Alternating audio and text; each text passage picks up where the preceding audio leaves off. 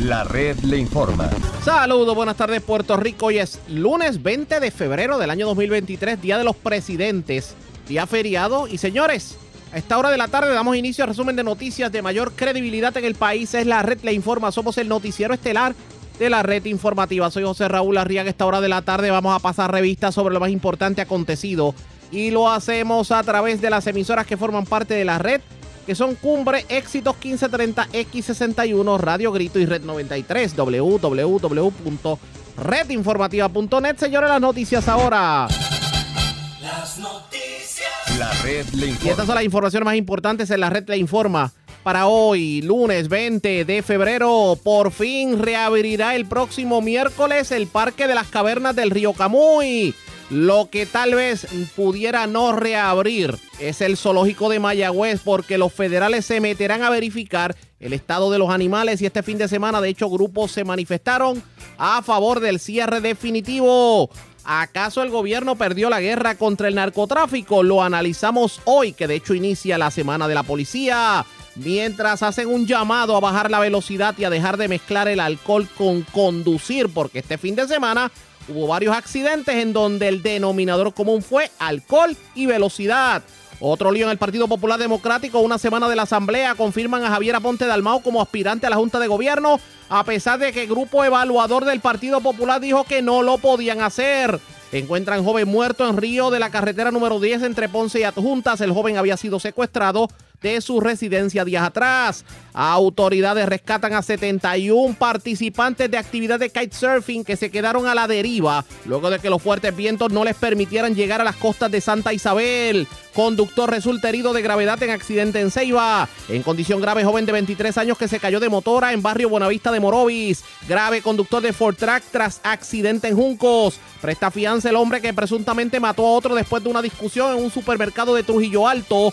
Le pegaron fuego una gallera en Galateo en Isabela y delincuentes asaltan dos McDonald's, el de Montelledra y el de Plaza Caparra y cargan con dinero producto de las ventas del día. Esta es la red informativa de Puerto Rico. Bueno, señores, damos inicio a la edición de hoy lunes del noticiero estelar de la red informativa de inmediato las noticias. A partir del próximo miércoles reabrirá sus puertas el Parque de las Cavernas del Río Camuy. Y esto luego de que permaneciera por años cerrado su reapertura se viera atrasada por los temblores, la pandemia, los eventos meteorológicos, etcétera, etcétera, y luego de que se llevaran a cabo vistas públicas para determinar si en efecto tenía sentido el que el parque se mantuviera cerrado y tal vez sin la, el mantenimiento debido. Vamos a, a analizar el tema. Tenemos cobertura completa sobre el particular.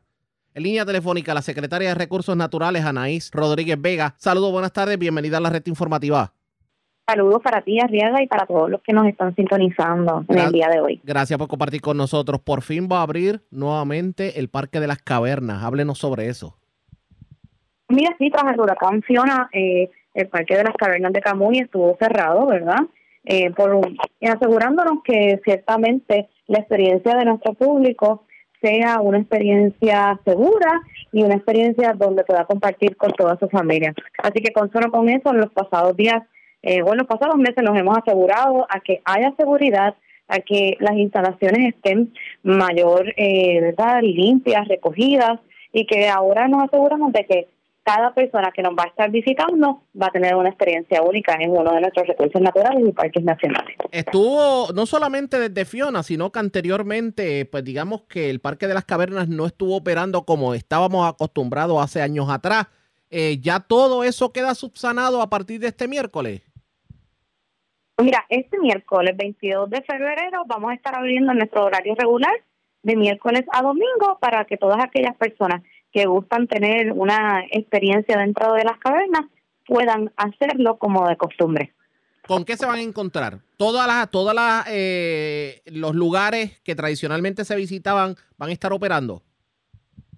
Bueno, todos, todos menos, ¿verdad? Una de las cavernas que ya pero anteriores, luego del huracán María, estaba cerrado esa todavía, ¿verdad? Estamos en proceso de reconstrucción, así que esa todavía no.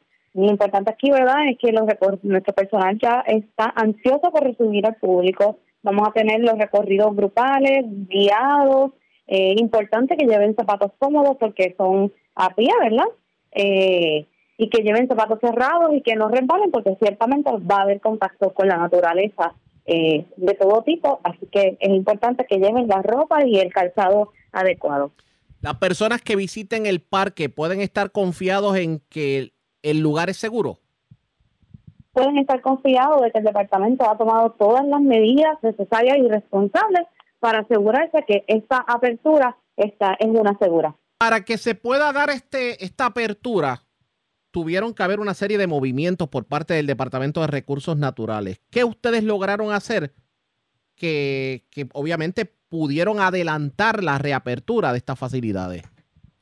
Pues mira, más allá ¿verdad? de las limpiezas y las obras de ornato y mantenimiento, también nos aseguramos con, en conjunto con manejo de emergencia de que las cavernas, su estructura es todavía, ¿verdad?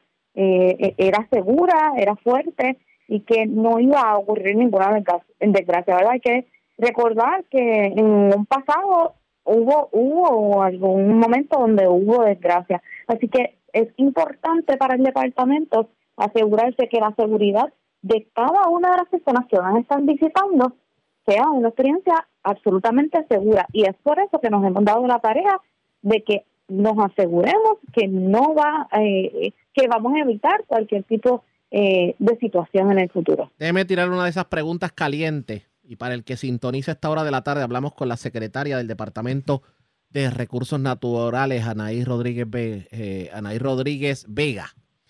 Eh, esto que está ocurriendo, que va a ocurrir el próximo miércoles, es demostrativo de que el Departamento de Recursos Naturales sí puede manejar las cavernas del río Camuy y no, se, y no es requerible por el momento el que se privaticen las facilidades? Mira, el Departamento de Recursos Naturales tiene un deber en este momento, ¿verdad? Y es mantener eh, cada uno de nuestros parques nacionales para el disfrute de cada uno de los puertorriqueños y todas aquellas personas turistas que vienen a visitarnos. Así que también tenemos ¿verdad? que reconocer de que cada una de, nuestras, de las experiencias que tenemos en nuestros parques nacionales deben ser las mejores.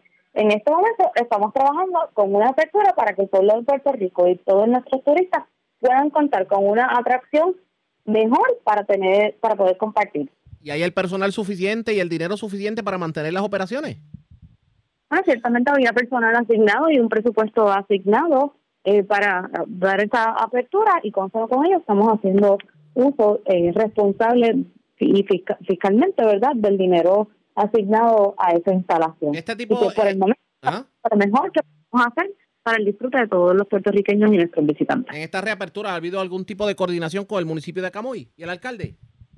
Claro, por supuesto, con el, municipio de Camuy, con el municipio de Lares, con, con todos los municipios adyacentes, quienes también, ¿verdad? Y les agradezco a cada uno de los alcaldes, quienes ah, sirven, ¿verdad?, de ese brazo de apoyo para el departamento para que cada una de las experiencias que puedan tener las personas sean mejores y al final del día contribuyan a, la economía de cada uno de estos municipios. Secretaria, yo tengo que hacer una pregunta acá entre usted y yo y los millones de personas que nos escuchan. ¿Cómo usted se las arregla? Porque no es solamente el Parque de las Cavernas. A mí me parece que usted es una de las secretarias que más tarea le han dado tiene el Parque de las Cavernas, tiene la situación de Aguadilla, tiene la situación de Rincón, tiene la situación de Salinas, tiene, tiene, lo, tiene el zoológico de Mayagüez y ahora los federales interviniendo. O sea, ¿cómo usted se divide en tantos pedazos para atender todas las situaciones de manera efectiva? Un gran equipo de trabajo o, eh, ¿verdad? Siempre hablar con la verdad, con honestidad. Eh, me acompaña todos los días un un personal comprometido dentro del Departamento de Recursos Naturales y cuando eso sucede y hay sintonía y sinergia en cada una de las cosas, el trabajo sale. Bueno, agradezco al que haya compartido con nosotros. Sé que hay un montón de temas que debíamos haber atendido, como por ejemplo la situación del zoológico y lo que está ocurriendo en Aguadilla, pero sabemos que usted está en medio en estos momentos precisamente de trabajo que tiene que ver con el zoológico y usted hizo de manera diferente el espacio para poder atenderlo, así que le vamos a dar el espacio para que pueda atender obviamente esta situación y ya cuando la atienda hablaremos sobre este tema. Gracias. Eso es así, el norte es claro para cada uno de nosotros, el bienestar de cada una de las especies que hoy habitan este espacio. Gracias por compartir con nosotros y de hecho después, después de la semana hablamos sobre el zoológico de Mayagüez y las visitas de los federales. Hablamos de eso. Gracias, pues secretaria. Buenas tardes. Buenas tardes. Presentamos las condiciones del tiempo para hoy. Hoy lunes espera cielo desoleado a parcialmente nublado. Aguaceros pasajeros se moverán de vez en cuando. Aguaceros breves en la tarde son posibles en el suroeste. Los navegantes pueden esperar oleaje de hasta 7 pies en las aguas mar afuera y pasajes hoy. Las advertencias a operadores de embarcaciones pequeñas expirarán gradualmente durante el día. Vientos del este-noreste de entre 15 a 20 nudos con ráfagas ocasionalmente más altas, mantendrán oleaje picado a través de la mayoría de las aguas locales.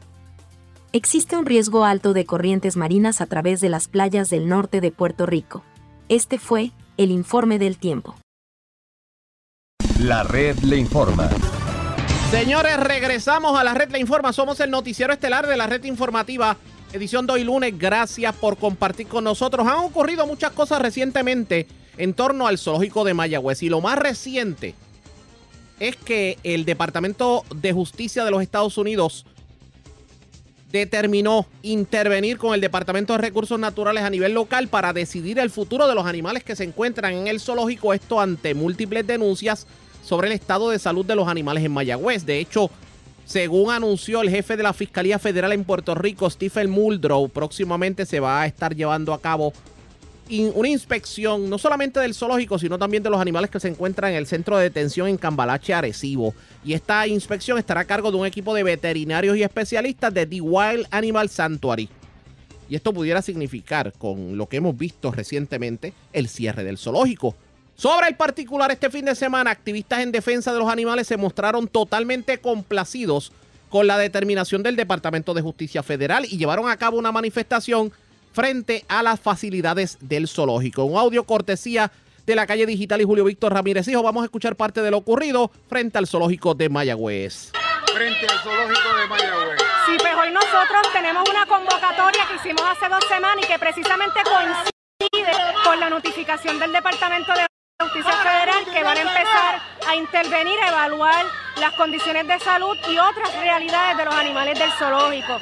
Nosotros nos unimos a esa intervención que también nosotros participamos y colaboramos con ellos desde octubre del año pasado. Estamos viendo los frutos de tantos años y esfuerzos y hoy precisamente lo que queremos es seguir eh, presionando para que se dé un traslado de los animales, la mayoría de los que puedan ser trasladados que se dé un cierre permanente, que se transformen las instalaciones y que también el pueblo de Puerto Rico vea que tenemos los frutos de tantas denuncias y que todos estuvimos en cierto modo apoyando a que estos animales tengan una vida digna el tiempo que les quede. Cada vez más estamos viendo mayor participación de gente en las actividades que ustedes están convocando. ¿Está llegando el mensaje? Entendemos que está llegando el mensaje, que ha habido un cambio de conciencia en lo que significaban los zoológicos y en la cuestión de cómo en la sociedad los animales deben ser incluidos en todas las consideraciones y protecciones. Así que esto que está ocurriendo a nivel federal y que sabemos que estatal también es una forma en la cual la sociedad ha reclamado que los animales sean, eh, eh, que se le hagan valer sus protecciones dentro de la sociedad. Otra de las manifestantes también se expresó eh, a favor de la decisión del gobierno federal de intervenir en el zoológico. Vamos a escuchar parte de sus declaraciones. Estamos bien contentos, esto ha llenado las expectativas que teníamos con relación a la convocatoria que habíamos hecho acá en el pueblo puertorriqueño, que tú puedes ver los ánimos de las personas con esta alegría de pueblo de querer eh, cerrar permanentemente el zoológico de Puerto Rico. Estos animales puedan vivir una vida digna. ¿Te puedes dar cuenta, Julio Víctor? Hoy prendieron el generador el Departamento de Recursos Naturales y Ambientales hoy arregló, hoy arregló el generador para que todos pudiéramos tener el olor del diésel y el sonido del generador. Así que esto no aguanta más. Por más que intenten taparlo, ya esto queda claro. Esto está bien claro. Queremos el cierre permanente del zoológico de Puerto Rico y el traslado de los animales a santuarios. ¿Ha salido alguien del Departamento de Recursos Naturales, del zoológico para acá para hablar con? Al principio cuando llegamos, que estábamos poniendo las pancartas, nos pidieron que no lo pusiéramos ahí en el portón en caso de que ellos fueran a salir, entonces nos limitamos a ponerlos así en los costados y aquel pequeño que no afecta porque en una sola hoja del portón. Y ayer fuera y la por no, no, solamente vinieron ellos y vino el, por ahí había un teniente de la policía que está allí todo, todo está tranquilo. Como yo te dije, esto era una manifestación pacífica, tranquila, con mucha algarabía, con mucha alegría, muchas emociones por las cosas que se están suscitando y las cosas que se están escuchando a través de los medios de comunicación. Así que esto es un momento, todavía nos decimos que esto es una victoria, de que esta investigación del Tribunal Federal sea una victoria. Estamos abriendo la puerta para llegar a esa meta. La manera en que el Departamento de Recursos Naturales trató de darle la vuelta al anuncio de la investigación que anunció la Fiscalía Federal. El Departamento de Recursos Naturales ha querido en todo momento dejar ver que esto ha sido un acto benévolo de parte de ellos. La realidad es que no le quedó otra alternativa esta investigación del gobierno federal, esta investigación fue por todos los reclamos que estuvo haciendo la organización Vínculo Animal Puerto Rico y muchas otras organizaciones que estuvieron haciéndole reclamos directamente al gobierno federal, al USDA en específico y muchas, otros, muchas otras entidades eh, federales. Así que ¿Qué te puedo decir? Al Departamento de Recursos Naturales y Ambientales, a su titular Anaís Rodríguez, no le queda otra alternativa que dejar ver que tiene una buena intención, que la ponga en práctica y que le dé una oportunidad a estos animales. Eso es parte de lo ocurrido, audio cortesía de la calle digital y Julio Víctor Ramírez Hijo. Esto ocurrió frente al zoológico de Mayagüez. Lo cierto es que estas organizaciones que se han opuesto al, o sea, abogan por el cierre del zoológico pues toman con beneplácito lo que ha sido la decisión del Departamento de Justicia Federal, las autoridades federales, de intervenir con el Departamento de Recursos Naturales por la situación del zoológico. Y esta vez, contrario a lo que está pasando en Puerto Rico, a los federales no le puede decir el Departamento de Recursos Naturales que no. Sobre todo cuando Fiscalía Federal está, está involucrada en todo esto. Ellos se van a meter al zoológico, le guste o no le guste al Departamento de Recursos Naturales. Y si ellos evidencian que en efecto los animales están siendo maltratados tal y como se ha visto en videos en las redes sociales y en la televisión, me parece que el gobierno está en tremendo problema. ¿Qué va a terminar ocurriendo con esto? Pendientes a la red informativa. Cambiamos de tema porque hoy el presidente del Senado, José Luis Dalmao, radicó varias medidas para que el gobierno atienda con premura el problema de alumbrado en las principales carreteras del país y así minimizar el riesgo de accidentes que pueda provocar. Estamos hablando de varias resoluciones, la 383 hasta la 390. Y estas incluyen, por ejemplo, la 383, el problema de iluminación de la autopista Las Américas hasta Caguas. El 384 para la Avenida Piñero. El 385 para atender la iluminación de la 129 entre Arecibo y Lares y entre Lares y Adjuntas. También la 386 para atender la 10 en Arecibo, Utuado, Adjuntas y Ponce. La 387 para atender la falta de iluminación en la autopista Luis A. Ferré. La 388 en la carretera número 1. El 389 en la número 2. Y la 390 en toda la 30 de Caguas a Humacao. Según el legislador, todas estas carreteras tienen un serio problema de alumbrado que definitivamente está provocando serios accidentes y entiende el funcionario que definitivamente hay que ponerle el cascabel al gato. El senador expresó que la falta de iluminación representa un serio problema de seguridad para todas las personas que transitan en horas de la noche. Y citamos una expresión, toda vez que no es posible observar con claridad la condición del pavimento y en ocasiones también se dificulta el poder ver con claridad a los demás vehículos alrededor. Esto puede provocar choques vehiculares y hasta accidentes fatales. La red le informa. Vamos a una pausa y cuando regresemos, hoy dio inicio la semana de la policía. Los felicitamos a todos los policías en, su día. Pero hubo varios asesinatos este fin de semana. El denominador común narcotráfico. La pregunta que nos hacemos es, ¿habrá el gobierno perdido la batalla contra el narcotráfico? Nosotros hablamos con el coronel Roberto Rivera luego de la pausa sobre este tema. También que mucho accidente con motor y Ford Track se dio este fin de semana. Tenemos que pasar revista sobre el particular. Y atendemos otros temas aquí en esta edición de hoy lunes, día feriado del noticiero estelar de la red informativa.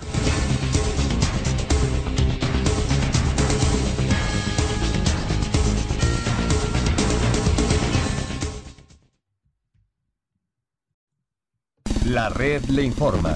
Señores, regresamos a la red le informa. Somos el noticiero estelar de la red informativa edición de hoy lunes. Gracias por compartir con nosotros. Dio inicio a la semana de la policía, pero qué forma de iniciar la semana con siete asesinatos que ocurrieron este fin de semana, aunque claro, estamos menos 18, menos 19 aproximadamente si comparamos con este periodo para el año anterior. La pregunta es, ¿por qué tanto asesinato? Y no solamente eso. La policía perdió la batalla contra el narcotráfico. Tuvimos la oportunidad de hablar con el coronel Roberto Rivera, como quien dice el segundo al mando en la policía. Y esto fue lo que nos dijo sobre el particular. Bueno, si nosotros nos remontamos hace 10, 11 años atrás, este, por año se mataban 1.100 personas. Eh, actualmente hemos tenido en los pasados años, a raíz de unas 600, 620, eh, 587. O sea, eso ha ido cambiando. Hemos visto cómo ha ido disminuyendo el crimen tras el pasar de los años. Así que ahora mismo, hoy, a esta fecha, no empieza los siete asesinatos de este fin de semana, nosotros estamos menos 19 asesinatos el día de hoy. Así que uno no quisiera decir que, estamos en menos y como si esto fuera un, triunfo, ¿no? Porque uno quisiera que no muriera nadie, pero eh, cuando miramos, como bien dices, este macro, el 80% de los asesinatos históricamente siguen ligados de una forma u otra a lo que es el narcotráfico. Directamente, el 71% indirectamente hay un 9, cuando digo indirectamente es que a veces son peleas, discusiones, gencillas y cuando uno busca este dónde está eh, eh, de verdad la esencia de lo que aquí ocurrió, la droga ha estado dentro de una forma u otra ligada a lo que fue ese problema. Por eso es que muchas, casi en todas las ocasiones yo hablo del 80%, pero es ligando esos otros que vienen, como decimos nosotros, como parte de esos tentáculos. Pero, pero coronel, eh, aunque uno no quisiera hacer esta pregunta, pero creo que puede ser un buen pie forzado. Puerto Rico perdió la batalla contra el narcotráfico. Mira, nosotros, yo no podría decir eso y el año pasado nosotros eh, aquí fue, yo creo que uno de los años, si no el mayor, uno de los más grandes en incautación de drogas, desarticular puntos, eh, eh, lo que son lo que son gangas, lo que son organizaciones, o sea, ocupaciones de armas ni se diga. O sea que eh, este esta guerra, que, que, en un momento dado parecía que se estaba ya al borde de, de, como uno dice, de entregarse, no, nosotros hemos afianzado bajo esta administración y hemos obtenido unos logros insignificantes en la lucha contra el crimen. Pero hay que ser, todavía falta mucho por hacer. Nosotros no somos tantos, ellos son más pero poco a poco los hemos ido socavando. ¿Qué hay que hacer de aquí en adelante? ¿Cuáles serían las estrategias de la policía tomando en consideración que por lo que vemos aquí lo que hay es una batalla por quién controla la droga? Bueno, las estrategias son cambiantes y esto ocurre a diario cuando algo no funciona, el señor comisionado inmediatamente pues nos reunimos y, comenzamos a compartir impresiones para un mejor plan, una nueva estrategia. Las estrategias pues nunca se mencionan. Ahora mismo está corriendo una y, ya está dando buenos resultados, resultados que en su momento el señor comisionado será quien los anuncie para que vean cómo hemos venido dándole duro a lo que es el narcotráfico. Así que el llamado la 100, guerra esta el llamado 100 por 35, que eso todos los días. Ese es uno de ellos, pero no nos hemos detenido ahí, porque hay que seguir haciendo más. O sea, ya el 100 por 35 pues, es una de las estrategias más conocidas, pero eso envuelve el 100 por 35, vamos a decir, es el, nombre del libro, pero el, libro tiene varios capítulos. Así que ahí, en esos capítulos, esa es la parte que mucha gente pues no conoce y a veces piensa que, nos hemos detenido. No, por el contrario, eh, día a día pues vamos avanzando pues mucho más. Hay una preocupación y sobre todo para aquellos que, que escuchan esta hora, obviamente la, el grueso de, de, mi audiencia es montaña, o sea, Orocovi, Jutuado, Lares, eh, Patilla, Fajardo, eh, Maya, Aguadilla. Estamos hablando de, municipios fuera de la zona metropolitana. Y la preocupación tal vez del ciudadano en la isla, como la llaman en la zona metro, es que los que controlaban los puntos de droga en la zona metropolitana se han dispersado a diferentes pueblos, manteniendo el control de algunos caseríos o algunas barriadas o algunos sectores y entonces vemos que la droga, en vez de estar en la zona metropolitana, está en la isla con más, digamos, con más facilidad para los narcotraficantes. Eh, eh, ese fenómeno que hemos visto de que se mudan hacia la isla a buscar, digamos, eh, huirle a la policía. ¿Qué me, ¿Cuál es su análisis sobre esto? Bueno, eso, eso es lo que se conoce dentro de nuestro argot, el desplazamiento. Eh, cuando viene este ataque, como bien has dicho, eh, en el área metropolitana, que era el, el, grueso de lo que es el narcotráfico, ellos comenzaron a desplazarse a la isla, eh, tomando aquellos lugares que tenían menor incidencia criminal.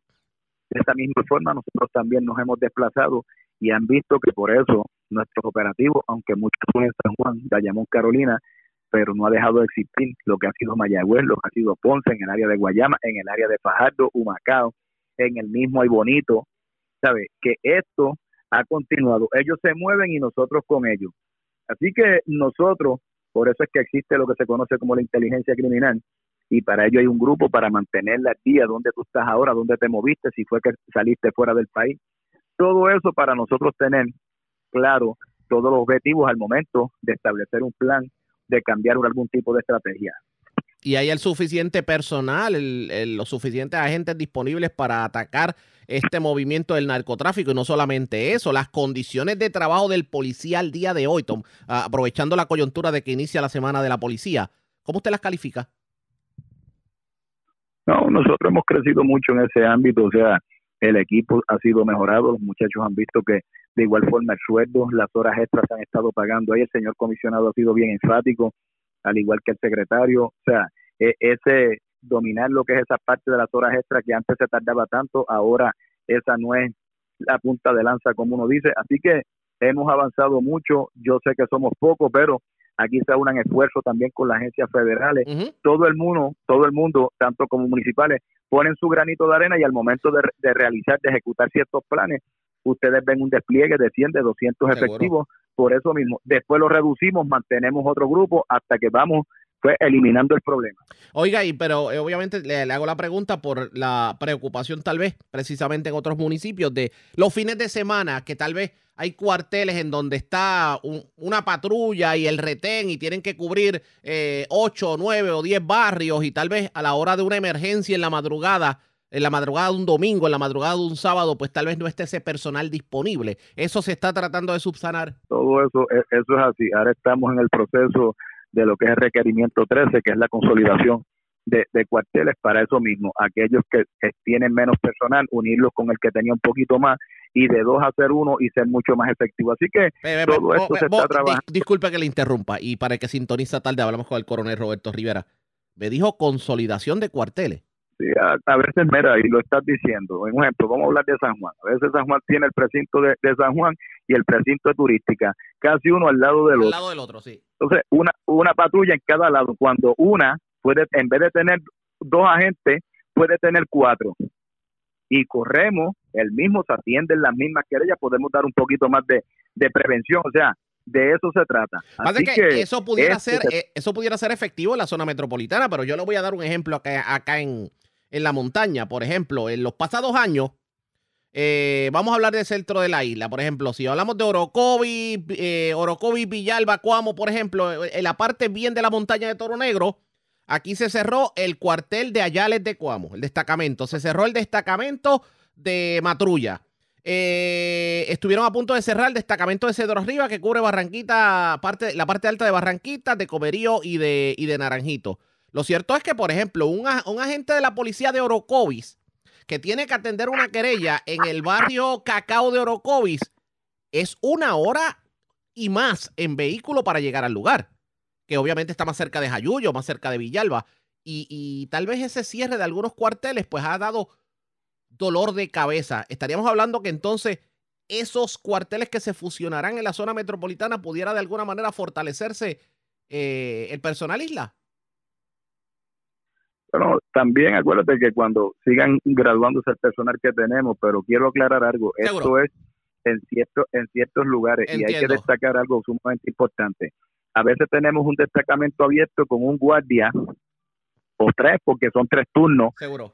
Prácticamente con una instalación abierta, pero no salen a ningún sitio porque el que va a investigar la querella tiene que venir. Un ejemplo de Orocovi, si fuese el caso. Cierto, cierto. Pues entonces, en vez de tener cuatro hombres que están allí haciendo retén, porque está en relevo, los añadimos acá y no podemos subir una unidad ya que entonces eh, se vea física en la calle, que la gente la pueda observar. De eso se trata esta consolidación. Entiendo. Pero obviamente eso está todavía en planes, o sea, eso es, esto apenas comienza. Es, como quien dice... Sí, no, exacto, eso empezó en el área metro. Entiendo. Sí, es, como un juego de ajedrez, poner las fichas donde ustedes entienden que son más efectivas. Sí, definitivamente, porque hay que ser mucho más efectivo con el personal que tenemos. Una pregunta que le hago. ¿Ha valido la pena ser policía? definitivamente yo llevo 37 años y orgullo, y ahora lo digo, con el corazón en la mano, si vuelvo a nacer, vuelvo a ser policía. ¿Cuál ha sido la experiencia que más le ha llenado de satisfacción estos 37 años en la policía?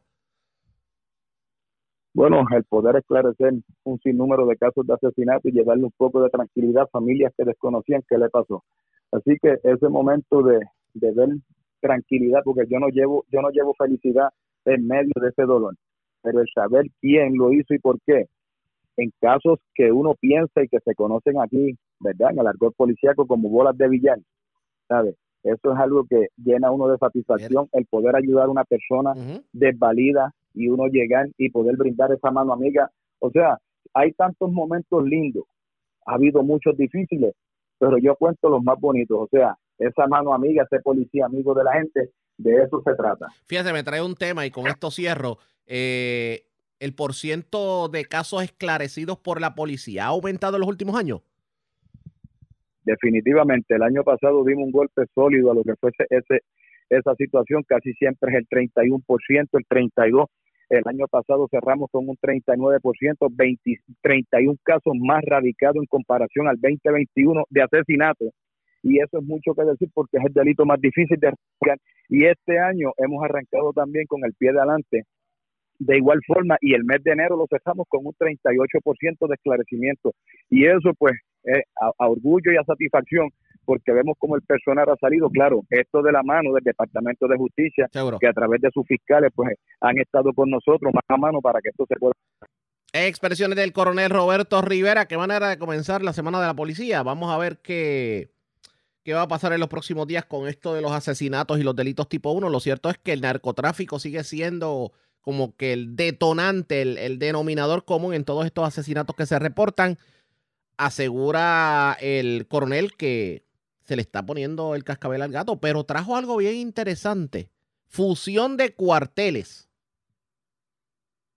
Hay que estar bien pendiente a eso de la fusión de cuarteles, que el remedio tal vez no sea peor que la enfermedad. La red le informa. Y vamos a hacer la pausa cuando regresemos. Vamos a las noticias más importantes del ámbito policial ocurridas este fin de semana, entre las que tenemos que destacar, señores. Tuvieron que eh, rescatar a 71 participantes de una actividad de kitesurfing. Salieron de Pozuelo de Guayama, tenían que llegar a Jauca de Santa Isabel y el viento se lo llevó mar afuera. Además, una persona está viva de milagro luego de resultar herida de bala, un hecho ocurrido en Mayagüez se reportó un accidente de carácter grave en la zona de Ceiba. Este fin de semana hubo varios accidentes, sobre todo con motora. Se reportó uno en Coamo, hubo otro entre Juntas y Utuado, hubo un accidente fatal en Guayama. Tenemos de todo. Así que vamos a la pausa. Regresamos en breve en esta edición de hoy lunes, día feriado, del Noticiero Estelar de la Red Informativa. La red le informa. Señores, regresamos a la red le informa. Somos el noticiero estelar de la red informativa, edición de hoy lunes, día feriado. Gracias por compartir con nosotros. Vamos a noticias del ámbito policiaco. Vamos a comenzar en el sur de Puerto Rico porque hubo una actividad de kitesurfing. Los participantes salían de Pozuelo en Guayama y tenían que llegar a Jauca de Santa Isabel. Lo cierto es que el viento los traicionó y terminaron todos a la deriva. 71 personas tuvieron que ser rescatadas por las autoridades. Además, este fin de semana encontraron el cadáver de un joven de 20 años tirado en el río. Esto es la carretera 10, allá en el puente cercano a Tibes. Bien arriba. Por el sector aguacate. Y esta persona, según se reporta por las autoridades, había sido secuestrada de su, de su vivienda el pasado 16 de febrero. Además, se erradicaron cargos criminales contra tres personas. Aparentemente estas tres personas se le atribuye el haber escalado la escuela superior Carmen Belén Beija de la zona de Juana Díaz. La información la tiene Luz Morel, oficial de prensa de la policía en Ponce. Saludos, buenas tardes. Sí, muy buenas tardes a todos. en horas de la tarde de ayer, 19 de febrero, fue reportada una situación de rescate de varios participantes de una actividad que se llevaba a cabo en el pueblo, entre los pueblos de Guayama y Santa Isabel. Según se informó, inicialmente fue recibida una llamada mediante el sistema de emergencia 911, donde informaron que participantes de la actividad que llevaba por nombre Downwind, posteriormente indicaron que 71 de estos participantes habían salido en el deporte de kite surfing los cuales habían salido del barrio Pozuelo hacia la playa de Santa Isabel. Estos tuvieron contratiempos por el viento, por tal motivo se dispersaron yendo al mar adentro, no logrando entrar al área designada. Se le dio conocimiento a la unidad de Fura Marítima, donde se personaron los agentes Vega y Feliciano en la Cobra 57. Esto es en unión a efectivos de recursos naturales de Salinas, quienes localizaron a todos los participantes en buen estado de salud y fueron llevados a Puerto seguro.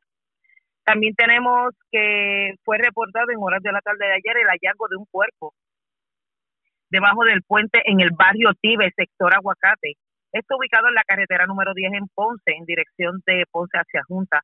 Según la información, mientras una persona caminaba por el lugar, se percató de la presencia del cuerpo a orillas del río. Eh, este hombre fue identificado como Luis Gabriel González, de 20 años, residente de Ponce. Además, necesitaron la ayuda del personal de manejo de emergencia para remover el cuerpo del lugar y él mismo fue enviado a ciencias forenses y está en espera de las pruebas periciales sobre determinación de causa de muerte. Agentes adscritos a la División de Homicidios de Ponce, junto a la fiscal Ramos, eh, Meilín Ramos, se hicieron cargo de la investigación.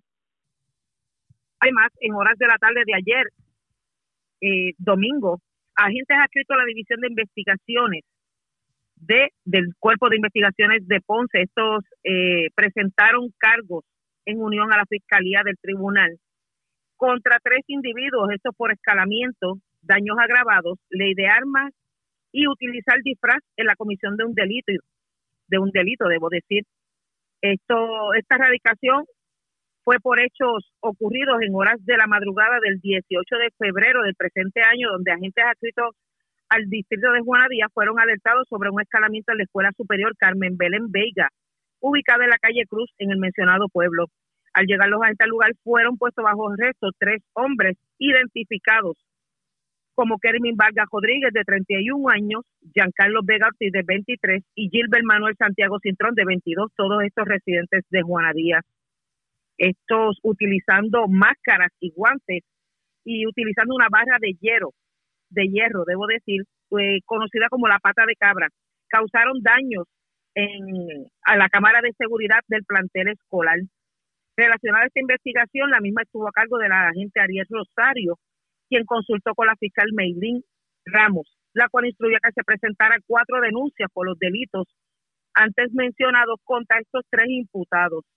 El caso fue llevado ante la presencia del juez Carlos Quiñones Capacetti, quien luego de evaluar las mismas, este determinó causa contra los tres imputados, todos en todos los delitos, e impuso una fianza global de 180 mil, 60 mil, eh, 60 mil a cada uno las cuales fueron, no fueron prestadas y fueron ingresados al complejo correccional Sargento Pedro Rodríguez Mateo en Ponce. La vista preliminar fue pautada para el 8 de marzo en el tribunal. Eso es todo lo que tenemos hasta el momento. Gracias por la información. Buenas tardes. Buenas tardes a todos. Gracias, era Luz Morel, oficial de prensa de la policía en Ponce del Sur. Vamos a la zona metropolitana porque, señores, le erradicaron cargos criminales a un joven que se dedicaba, él le prometía borrarle deudas a la gente y lo que hacía era que se embolsillaba el dinerito. Además, delincuentes armados asaltaron el McDonald's de Montelledra y cargaron con dinero producto de las ventas del día. También se reportó un robo en la calle Santa Cecilia, intersección con Eduardo Conde en Barrio Obrero. Una persona que estaba estacionada allí, pues los delincuentes le llevaron de todo lo que tenía en su poder. También se reportó otro robo, esta vez en el McDonald's de la avenida Roosevelt frente a Plaza Caparra. De allí también cargaron con dinero producto de las ventas del día. La información la tiene Yaira Rivera, oficial de prensa de la policía en el cuartel general. Saludos, buenas tardes. Buenas tardes. El agente Isaac Colón Muñoz, adscrito a la División de Investigaciones de Robo y Fraude a instituciones bancarias, financieras y cooperativas del negociado de la Policía de Puerto Rico, en unión a la Fiscalía de Delitos Económicos del Departamento de Justicia, radicaron cargos por el delito de fraude contra Samuel Cedeño Núñez, de 24 años de edad, quien se encuentra en Puerto Rico con estatus migratorio no definido. Surge de la investigación que Cedeño Núñez se dedicaba a cometer fraudes mediante llamada telefónica a los ciudadanos, el cual le solicitaba dinero para eliminar deudas con diferentes agencias. Debido a esto, muchas de las víctimas brindaban su información personal y este lograba su objetivo. Para la fecha del 8 de febrero del año 2023, Cedeño Núñez realizó una transacción a través de la aplicación de ATH móvil de una víctima haciendo el pago de la compra de bebidas alcohólicas por la cantidad de 1.495 dólares y 18 centavos para posteriormente venderlas. Este caso fue consultado con el fiscal Frank Totti Vizcarrondo de la Fiscalía de Delitos Económicos del Departamento de Justicia, quien instruyó radicar los cargos antes mencionados, siendo el caso presentado ante la jueza Geisa Marrero Martínez, quien luego de escuchar la misma determinó causa en todos los delitos, señalándole una fianza global de 15 mil dólares, la cual no fue prestada, siendo ingresado en la cárcel de Bayamón. La vista preliminar en este caso quedó pautada para el 28 de febrero del año en curso. Por otro lado, agentes adscritos al precinto de Caimito investigaron preliminarmente un robo reportado a las 10 y 31 de la noche de ayer en hechos ocurridos en un restaurante de comida rápida McDonald, ubicado en la avenida Montelledra, en Caimito. Según el informe preliminar, una llamada a través del sistema de emergencias 911 alertó a la policía sobre la situación. Al llegar los agentes al lugar, manifestó la querellante, quien es empleada del establecimiento, que dos individuos portando armas de fuego mediante amenaza e intimidación la despojaron del dinero que se encontraba en el interior de la caja registradora del autoservicio, esto como producto de las ventas del día. Los asaltantes se marcharon del lugar sin ocasionarle daño físico a la víctima. El agente Carlos Rosado investigó preliminarmente y refirió el caso a personal de la División de Robos del Cuerpo de Investigaciones Criminales de San Juan para que continúen con la investigación. Otro robo fue reportado a las cuatro y cinco de la tarde de ayer en hechos ocurridos en la calle Santa Cecilia, intercepción con la avenida Eduardo Conde en Barrio Obrero. Según el informe preliminar, manifestó el querellante que mientras se encontraba estacionado en el lugar, tres individuos se le acercaron. Uno de estos, mediante amenaza e intimidación, le indicó que le entregara sus pertenencias. El asaltante lo despojó de una pistola Taurus modelo G3 de color negro calibre 9 milímetros y con el número de serie ACG 026755. Los individuos se marcharon del lugar sin ocasionarle daño físico al perjudicado. La agente Darly Rosa, adscrita al precinto de Barrio Obrero, investigó preliminarmente y refirió el caso a personal de la División de Robo del 6C de San Juan para que continúen con la investigación. Otro robo se reportó también en un restaurante de comida rápida en el área de Plaza Caparra, en Puerto Nuevo. Agentes adscritos al precinto de Puerto Nuevo investigaron este robo reportado a las 12 y 48 de la madrugada de ayer en el restaurante de comida rápida McDonald's ubicado en el sector de Plaza Caparra. Según el informe preliminar, manifestó el querellante que unos individuos a bordo de un vehículo de color gris se le acercaron por la ventanilla del servicarro estos portando armas de fuego le apuntaron a la querellante y mediante amenaza e intimidación le solicitaron el dinero de las ventas del día. Los individuos se marcharon del lugar realizando un disparo al aire. El agente Jorge Jiménez investigó preliminarmente y refirió el caso a la División de Robo del CIC de San Juan para que continúen con la investigación. Gracias por la información. Buenas tardes. Buenas tardes.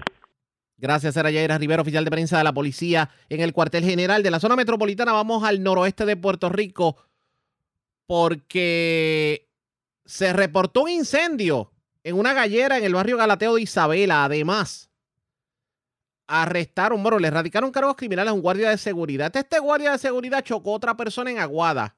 Eh, en aparente estado embriaguez, pero no conforme con eso, se bajó y le entró a rotenazos al perjudicado. Es Yaritza Montalvo, oficial de prensa de la policía en Aguadilla, quien nos trae detalles en vivo. Saludos, buenas tardes. Saludos, buenas tardes, Arriaga, y a todos nuestros escuchas hacia el distrito policíaco de Aguada. Escrito de la Policía de Puerto Rico arrestó a Leslie Santiago Martínez, de 48 años, residente de Añaco, por agresión, embriaguez y ley de armas en medio de un accidente de auto ocurrido en la noche del sábado en la carretera 110 del barrio Cero Gordo de Aguada. Según se informó, Santiago Martínez condució de manera negligente un vehículo Toyota Scion color blanco del 2013, provocando que impactara con su vehículo un vehículo Chevrolet Silverado color blanco. Acto seguido se baja del vehículo y sin mediar palabras agredió con rotén a César Inglés Soto, residente de Aguada agresor se le hicieron las advertencias de ley, fue puesto bajo arresto y llevado al cuartel local donde se le realizó la prueba de aliento, arrojando punto 23 de alcohol en su organismo. La gente Luisa Corrales de ese distrito consultó con el fiscal Omar Manfredi, quien ordenó citar las pares para el próximo 23 de febrero del corriente. Mientras que por otra parte, agentes del distrito de Isabela, adscritos al negociador de la Policía de Puerto Rico, investigan un incendio malicioso en el local La Gallera Los Robles, que ubica en el barrio Galateo de ese pueblo perjudicado, Héctor Javier Morales Viera, Vicente Añasco informa a la policía que alguien utilizando un acelerante le incendió el exterior de dicho local y a consecuencia de esto las llamas causaron daños a unas sillas, mesas y parte de la cocina. Estos daños no fueron estimados. A la escena se personó la agente Alexis Galarza, quien investigó la querella y refirió al sargento Santana de la División de Explosivos del área de Aguadilla, en quien, quien se hizo cargo de la correspondiente investigación. Esas son todas las novedades más sobresalientes que tenemos en nuestra área policía de Aguadilla. Esto es oficial de prensa la gente de Yaritza Montalvo. Buenas tardes. Y buenas tardes para usted también. Era Yaritza Montalvo, oficial de prensa de la policía en Aguadilla. Más noticias del ámbito policiaco en nuestra segunda hora de programación. Pero señores, esta hora de la tarde hacemos lo siguiente. La red le informa. Nos vamos a una pausa, identificamos nuestra cadena de emisoras en todo Puerto Rico y regresamos con más en esta edición de hoy lunes del Noticiero Estelar de la red informativa. La red le informa. Bueno, señores, iniciamos nuestra segunda hora de programación. El resumen de noticias de mayor credibilidad en el país es La Red Le Informa. Somos el noticiero estelar de la red informativa. Edición de hoy, lunes 20 de febrero. Vamos a continuar pasando revistas sobre lo más importante acontecido. Y lo hacemos a través de las emisoras que forman parte de la red, que son Cumbre, Éxitos 1530, X61, Radio Grito y Red 93, www.redinformativa.net. Señores, las noticias ahora. Las noticias. La red le informa. Y estas son las informaciones más importantes en la red le informa. Para hoy, lunes 20 de febrero, por fin reabrirá el próximo miércoles el Parque de las Cavernas del Río Camuy. Lo que tal vez pudiera no reabrir es el zoológico de Mayagüez porque los federales se meterán a verificar el estado de los animales y este fin de semana de hecho grupos se manifestaron a favor del cierre definitivo. ¿Acaso el gobierno perdió la guerra contra el narcotráfico? Lo analizamos hoy, que de hecho inicia la semana de la policía. Mientras hacen un llamado a bajar la velocidad y a dejar de mezclar el alcohol con conducir, porque este fin de semana hubo varios accidentes en donde el denominador común fue alcohol y velocidad. Otro lío en el Partido Popular Democrático, una semana de la Asamblea, confirman a Javier Aponte Dalmau como aspirante a la Junta de Gobierno, a pesar de que el grupo evaluador del Partido Popular dijo que no lo podían hacer. Encuentran joven muerto en Río de la carretera número 10 entre Ponce y Adjuntas. El joven había sido secuestrado de su residencia días atrás. Autoridades rescatan a 71 participantes de actividad de kitesurfing que se quedaron a la deriva luego de que los fuertes vientos no les permitieran llegar a las costas de Santa Isabel. Conductor resulta herido de gravedad en accidente en Ceiba. En condición grave, joven de 23 años que se cayó de motora en barrio Buenavista de Morovis. Grave conductor de Ford Track tras accidente en Juncos. Presta fianza el hombre que presuntamente mató a otro después de una discusión en un supermercado de Trujillo Alto. Le pegaron fuego una gallera en Galateo en Isabela y delincuentes asaltan dos McDonald's, el de Montelledra y el de Plaza Caparra y cargan con dinero producto de las ventas del día. Esta es la red informativa de Puerto Rico. Bueno, señores, damos inicio a la segunda hora de programación en el noticiero estelar de la red informativa de inmediato a las noticias a menos de una semana para la elección de más de una treintena de puestos de la Junta de Gobierno del Partido Popular Democrático soma una nueva controversia y esto luego de que el secretario general del Partido Popular Democrático, Luis Vega Ramos, certificara al senador Javier Aponte Dalmao como uno de los aspirantes a un puesto por acumulación. Esto en contra de la Comisión Calificadora de la Colectividad. ¿Qué ocurre? Lo que alega la Comisión Calificadora es que pues ya eh, Javier Aponte Dalmao tiene un puesto en la Junta por el hecho de ser el portavoz de la delegación popular en el Senado. Y obviamente, al estar en todo esto, pues limita un escaño precisamente en esto de, la Junta de Gobierno. Y pues la gente entiende que esta, esta decisión se tomó de una manera eh, eh, irregular, vamos a ponerlo de esa forma.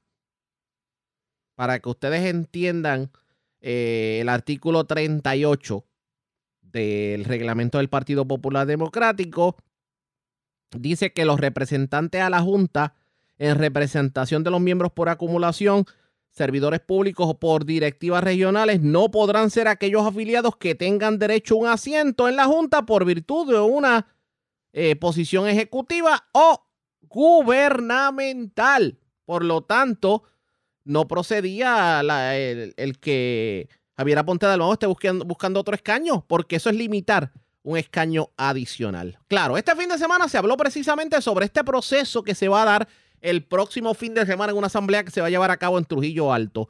Y bueno, hablaron hasta de Muñoz Marín este fin de semana. Allí estuvo en el Partido Popular Democrático su actual presidente José Luis Dalmau y precisamente el secretario general de la colectividad Luis Vega Ramos. ¿Qué, ¿Qué ocurrió en la actividad? Vamos a escuchar parte de la misma. Pero no podemos recostarnos de esas glorias pasadas que Muñoz y su generación nos legaron. Nos toca darle un propósito claro y profundo a nuestra institución y a nuestra lucha. Nos toca pintar los detalles y los contornos de nuestras convicciones, nuestras propuestas, nuestros valores, para que los puertorriqueños hoy puedan sentir, entender y confiar como lo hicieron en 1940 cuando Muñoz hablaba a qué nos referimos sobre el pan, tierra y libertad. Hay que dejar, hay que dejar los personalismos hay que dejar las controversias, así como la supremacía de las ambiciones del yo, cambiarlo por el nosotros.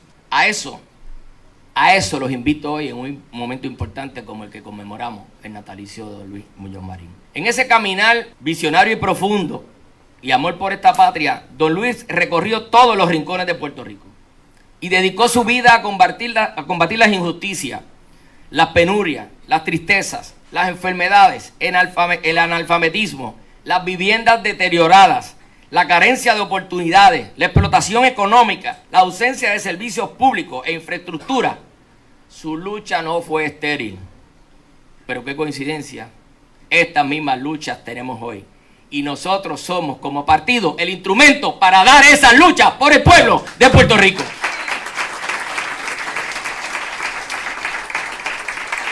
Muñoz estaba consciente de que para lograr el cambio trascendental que se proponía era necesario tener instrumentos que le permitieran representar adecuadamente a su país frente al poder político norteamericano que controlaba las decisiones del gobierno local.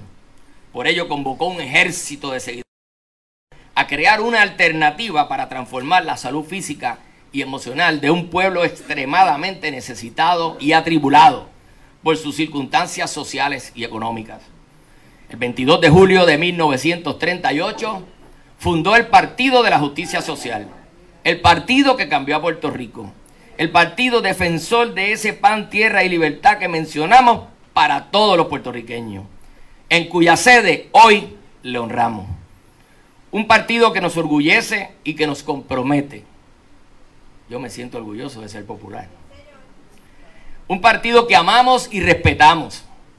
Un partido de unidad, democracia, un partido de futuro, el Partido Popular Democrático.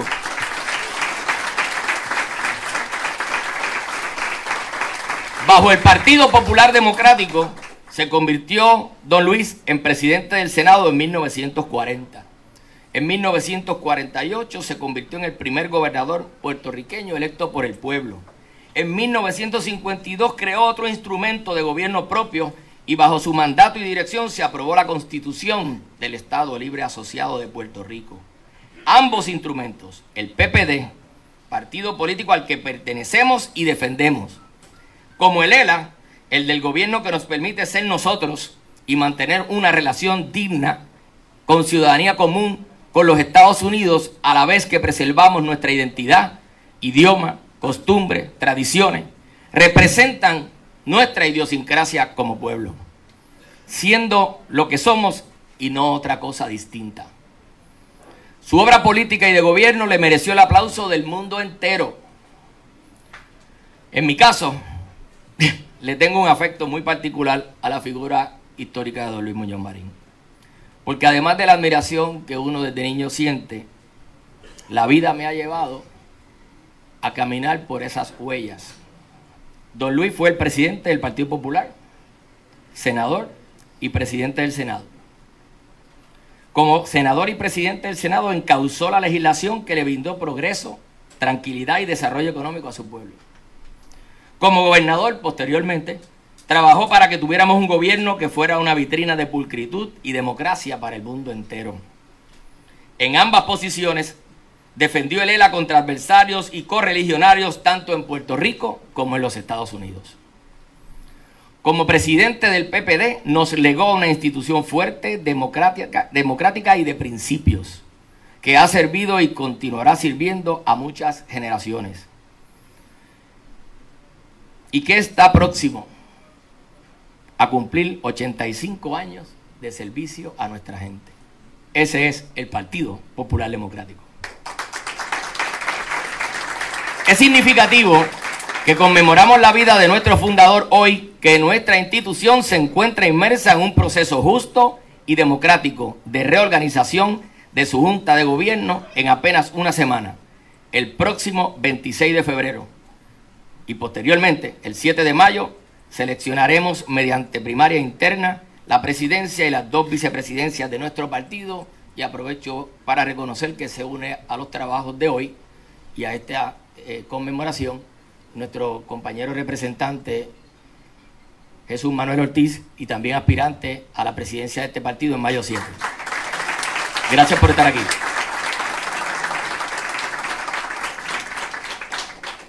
Como les señalo, este es el tiempo donde estamos reorganizando nuestra colectividad.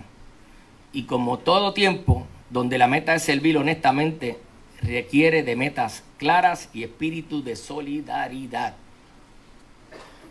Estamos propiciando con esta reorganización la apertura más democrática de la estructura de gobierno interno del partido político alguno en toda nuestra historia. En una semana, nuestra Asamblea General expandirá la participación de la Junta de Gobierno de sectores supra representados o no representados a niveles nunca antes vistos. 14 sillas adicionales representando todos los sectores de todas las áreas en Puerto Rico.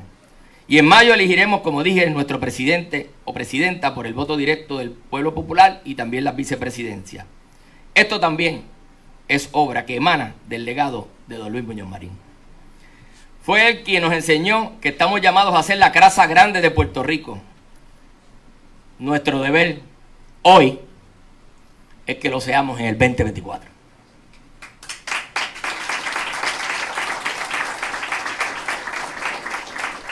Para eso tenemos que asegurarnos que en los procesos venideros de selección y decisión escuchemos las advertencias del bate de Don Luis. Nos enseñó una vez y ahora se convierte en un refrán que debemos saber. Y cito a Muñoz, dije hace muchos años que lo único que podría derrotar al PPD sería el Partido Popular mismo. Repito, para que se entienda y se aplique ahora. Dije que hace muchos años que lo único que podía derrotar al PPD sería el Partido Popular mismo. Quien tenga oídos, escuche a Muñoz y se aplique la frase. Es obligación y responsabilidad de todos los populares participar como delegados en la Asamblea General y como afiliados en la primaria interna. Estos procedimientos llevados a cabo con aguerrida militancia, profundo respeto y hermanada unidad deben fortalecer nuestra institución. Eso es lo que dice José Luis Dalmao, pero ¿qué dijo Luis Vega Ramos sobre el proceso que se va a llevar a cabo el próximo fin de semana? Vamos a escuchar parte de lo que ocurrió eh, este fin de semana en el Partido Popular. De lo que significa el legado, los valores, los principios de don Luis Muñoz Marín aplicados a la realidad que el Partido Popular Democrático tiene que enfrentar. Hoy estamos haciendo embocadura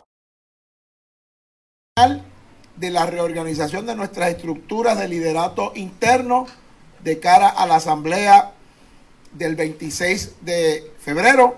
Por aquí hay muchos compañeros y compañeras, algunos compañeros y compañeras que están aspirando a distintas posiciones. Ya se han reconocido dos compañeros que están aspirando a la presidencia, pero reconozco que hay varios compañeros y compañeras que también están aspirando a escaños por acumulación, a escaños por distrito y a escaños por la 14 organizaciones que van a estar eligiendo su presidencia y vicepresidencia el 26 de febrero. Así es que se hace democracia, trabajando. Así es que se hace democracia, luchando. Así es que se rescatan los pueblos, como los rescató Luis Muñoz Marín y su generación allá en el 40 y como nos toca a nosotros y nosotras hacerlo de cara al 2024.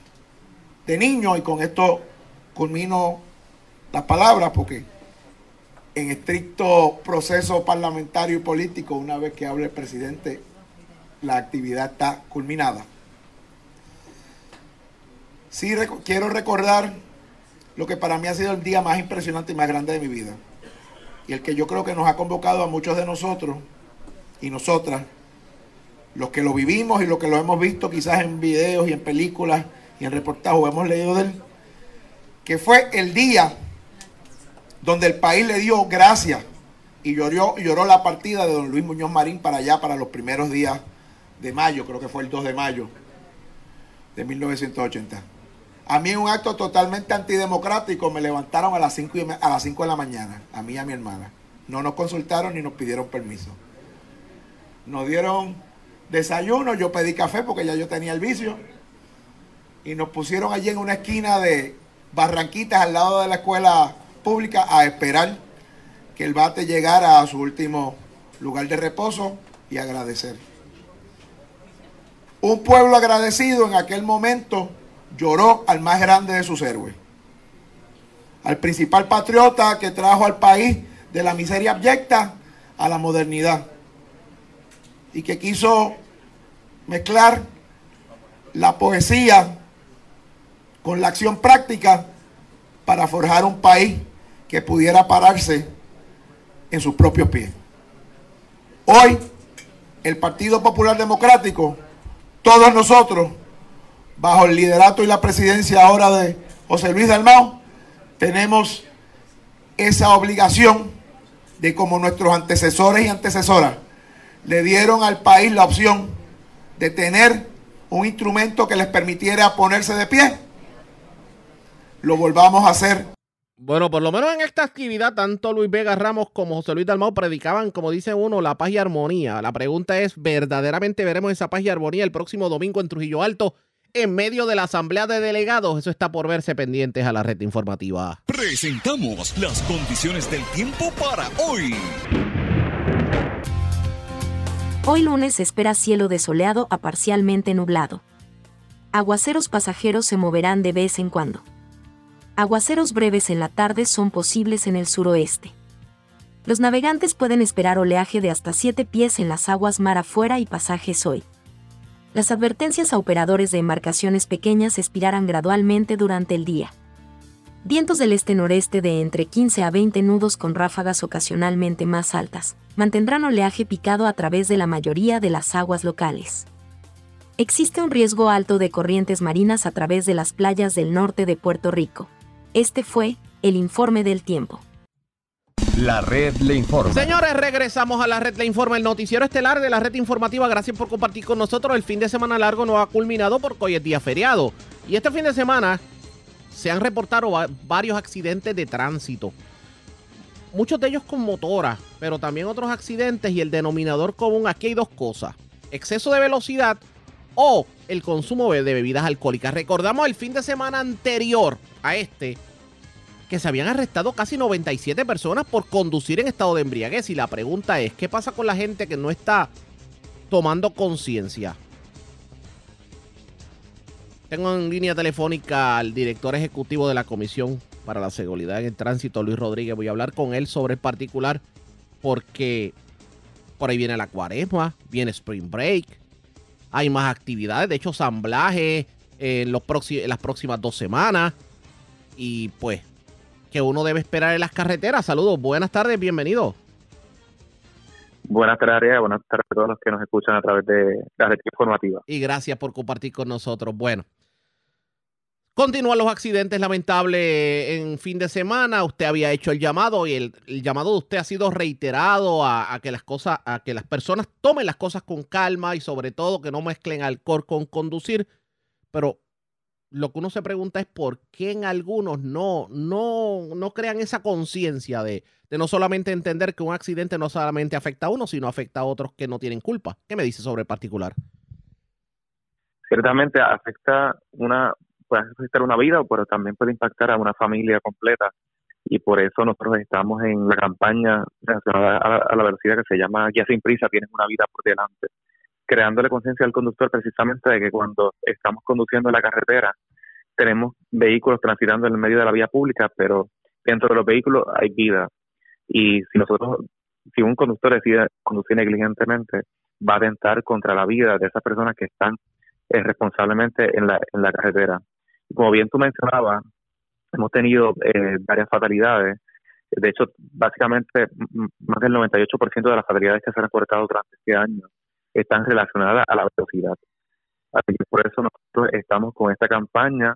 Mm, eh, nuestros programas comunitarios están haciendo impacto educativo en diferentes áreas en Puerto Rico, donde están entregando material educativo directamente a los conductores, pero adicional a la parte educativa que, que nos corresponde en la comisión, también nosotros estamos apoyando la intervención o la aplicación de ley de las policías municipales y de la policía estatal, donde hemos designado sobre 300 mil dólares para el pago de la hora extra de estos policías. Lo que significa es que la policía, la policía municipal y la policía estatal están haciendo patrullaje preventivo y están haciendo intervenciones para identificar a estos conductores que no respetan los límites de velocidad y conducen negligentemente en la carretera. En este caso, eh, las campañas continúan por parte de ustedes y por parte de la Policía de Puerto Rico a pesar de que siguen reportándose accidentes, si vamos a comparar lo que está ocurriendo este año con lo ocurrido el año pasado, ¿cuál ha sido el cambio? Pues mira, hasta el viernes estábamos en 38 fatalidades, estamos en más uno comparado con el año pasado. Sin embargo, nosotros entendemos que este número va a continuar eh, bajando. Eh, nosotros tenemos que resaltar que el año pasado nosotros cerramos con 71 fatalidades menos fuimos la única jurisdicción en los Estados Unidos con reducción en fatalidades. De hecho, ha sido el año de menos muertes en las carreteras cuando comparamos con los pasados cinco años en Puerto Rico. Así que eh, se afianzó lo que es la, conducta de seguridad vial y por eso eh, estamos siendo bastante reiterativos y bastante intensos en cuanto a las campañas de la comisión y sobre y la policía, por supuesto, está también siendo, eh, ¿verdad?, un plan bastante agresivo de patrullaje y de intervenciones para reducir esas fatalidades, porque se ha demostrado en los datos que a mayor intervención policíaca, hay reducción en fatalidades. Todos recordamos en el verano del 2021, cuando aumentaron las fatalidades de motora. y a final de julio, la policía comenzó con un plan agresivo de intervenciones policíacas con eh, a motociclistas que estaban conduciendo negligentemente y vimos cómo ese número de fatalidades se redujo significativamente en el, a mediados del mes de agosto del 2021. Así igualmente tuvimos reducción de fatalidades el año pasado y también las intervenciones policíacas a conductores ebrios aumentó sobre mil por encima de los arrestos que habían hecho en el 2021. Así que eh, nosotros en la comisión hacemos nuestra parte educativa, estamos innovando en las estrategias que utilizamos para llegar a los públicos, pero de igual manera también las policías municipales y la policía de Puerto Rico están haciendo su parte en cuanto a la aplicación de ley y ese trabajo en conjunto es lo que yo estoy seguro que va a tener resultado de poder nosotros cerrar el 2023 con reducción de fatalidades, al igual que lo hicimos en el 2022. En cuanto a lo que tiene que ver con el uso del cinturón de seguridad y el uso del celular mientras se conduce, ¿cómo ha cambiado esto en los últimos meses? Pues mira, en cuanto al uso del cinturón de seguridad, nosotros en la comisión eh, hacemos un, análisis, eh, Un, un, estudio estadístico que, al igual que operacional, de cómo se ha ido el progreso del uso del cinturón de seguridad, al igual que el uso del asiento protector, que, entran dentro del mismo programa en la comisión. Y de ese estudio estadístico y observacional que se hizo, resaltó que más del 90% de los puertorriqueños está utilizando correctamente el cinturón. De hecho, eh, cuando nosotros compartimos el dato con el gobierno federal, es un número eh, que compara grandemente con otras otros estados, donde realmente pues todavía están eh, delineando estrategias y proyectos para aumentar el porciento del uso del cinturón en, su, sus jurisdicciones. En Puerto Rico, gracias a Dios, pues eh, al parecer, pues la, o al parecer no, los datos demuestran que las campañas de la Comisión han sido efectivas en cuanto a ese aspecto. En este caso, tomando en consideración que han sido efectivas, todavía tal vez el, lo que ha sido un poquito más cuesta arriba es lo que tiene que ver con el alcohol y conducir. Sí, el reto mayor que, que, tenemos es con, con, la velocidad. Así que, eh, porque básicamente las campañas eh, o las, los choques de, que hemos, se han reportado en las fatalidades, casi todas están relacionadas al tema de la, de la velocidad. Así que es lo que nosotros, pues, obviamente, vamos a darle mucha prioridad y vamos a darle mucha importancia eh, durante este año. Eh, a los conductores ebrios, pues, se están haciendo las intervenciones, estamos eh, desarrollando diferentes eh, tipos de iniciativas, como por ejemplo en, a, principios de enero, que lanzamos en conjunto con responsibility.org la aplicación Virtual Bar, que le da una opción a todos los conductores a que si están eh, consumiendo bebidas alcohólicas puedan midiendo en promedio el porcentaje de alcohol en, en la sangre.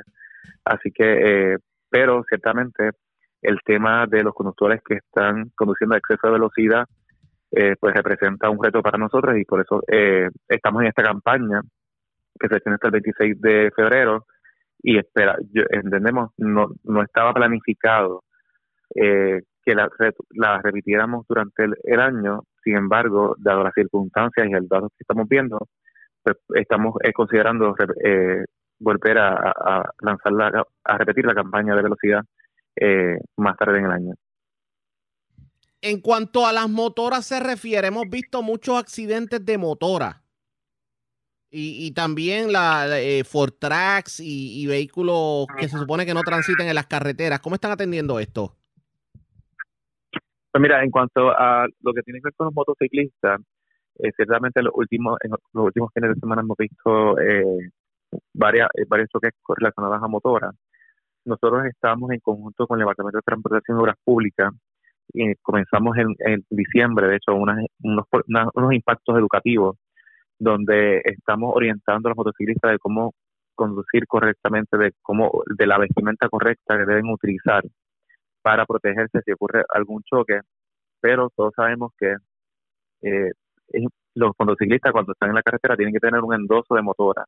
Además de la licencia de conducir, tienen que tener un endoso de motora que se eh, saque en sesco y que conlleva dos, dos eh, exámenes, ¿no? uno teórico y uno práctico, y es la única manera que tiene el motociclista de poder obtener unas testes adicionales de cómo manejar la motocicleta en circunstancias que, que se salen de, control, ¿no?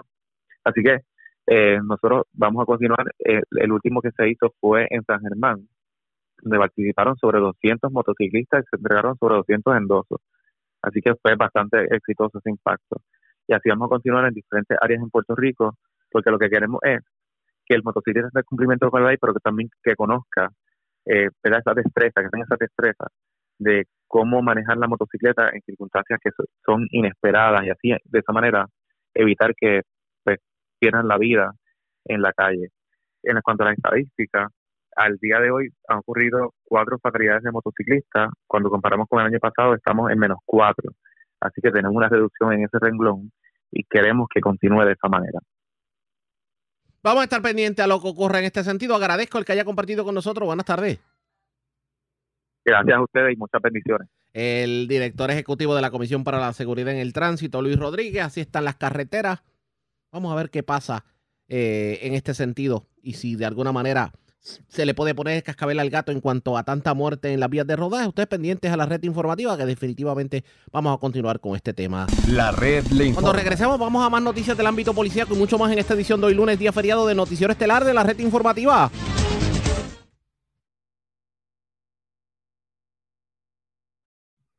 La red le informa. Señores, regresamos a la red le informa. Somos el noticiero estelar de la red informativa edición de hoy lunes, día feriado. Gracias por compartir con nosotros. Vamos a más noticias del ámbito policíaco. Una persona se encuentra en condición grave luego de haberse visto involucrada en un accidente con motora ocurrido ayer domingo en la tarde en el barrio Buenavista de Morovis. Es Wanda Vázquez, directora de la oficina de prensa de la policía en Moro en Arecibo, quien nos trae detalles en vivo. Saludos, buenas tardes. Sí, gracias, muy buenas tardes. Pues eh, hubo un accidente con motora de carácter grave que se investigó aproximadamente eso de las 4 y 44 de la tarde. Esto ocurrió en la carretera 6634, a la altura del kilómetro 0.3 del barrio Buenavista del pueblo de Morovi la información que tenemos de que la joven Keishla Otero Rodríguez, de unos 23 años de edad y residente de ese mismo municipio, condució una motora que se desconoce al momento la marca y modelo. Esta perdió el control de su volante cayendo al pavimento, resultando con lesiones de cuidado grave y fue transportada hacia Centro Médico de Río Piedra en condición de cuidado. El agente Joel Ortiz Rosado, de la División de Patrullas de Carretera de Manatí, investigó en unión al fiscal Luis Vega. Esa es la información que tenemos hasta el momento. Gracias por la información. Buenas tardes. Igual.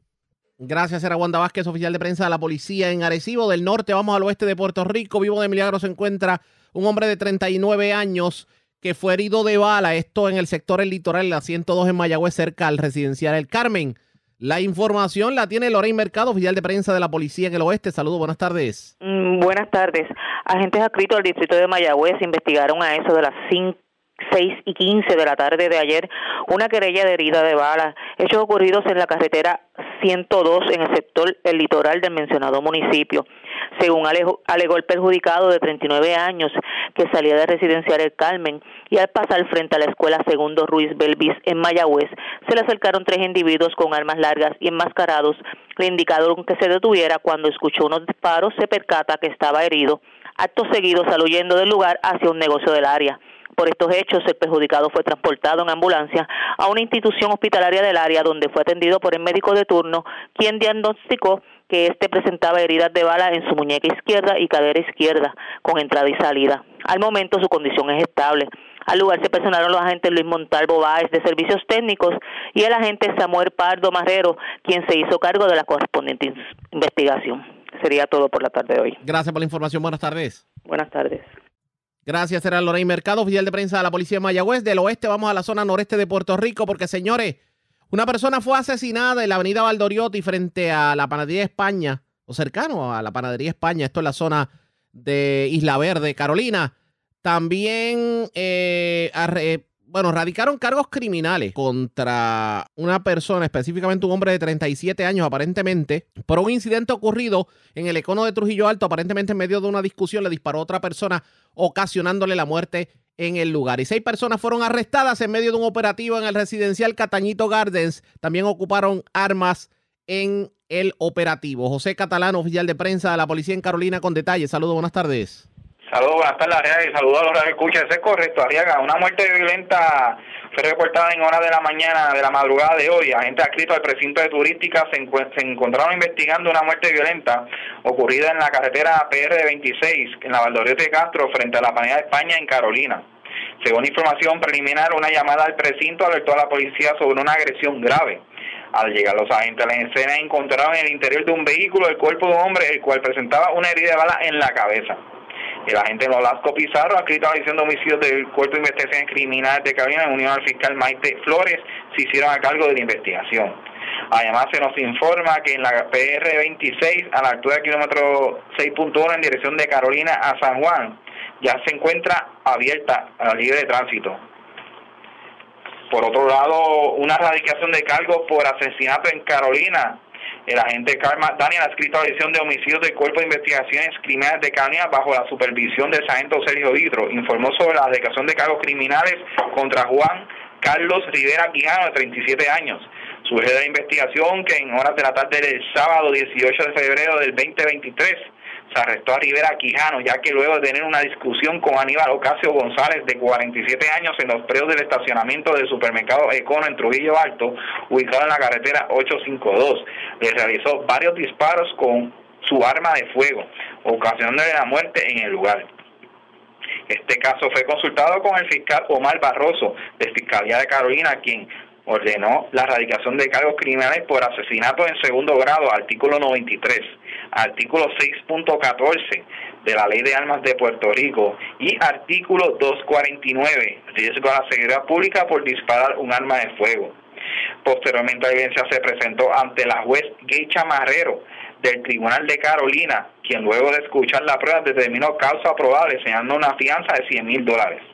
Rivera Quijano prestó la misma mediante un fiador privado, quedando en libertad.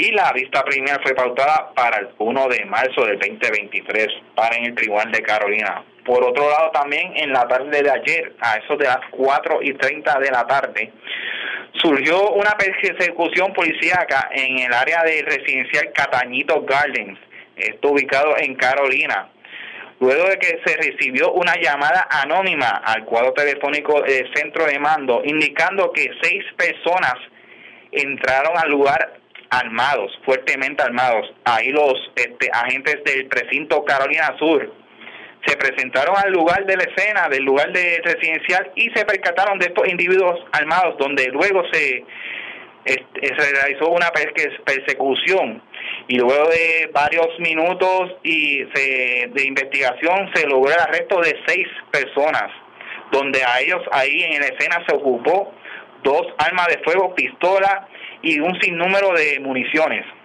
Este, en el día de hoy, en horas de la mañana, se estará consultando el caso con el fiscal de turno para posible erradicación de cargos correspondientes. Gracias por la información. Buenas tardes.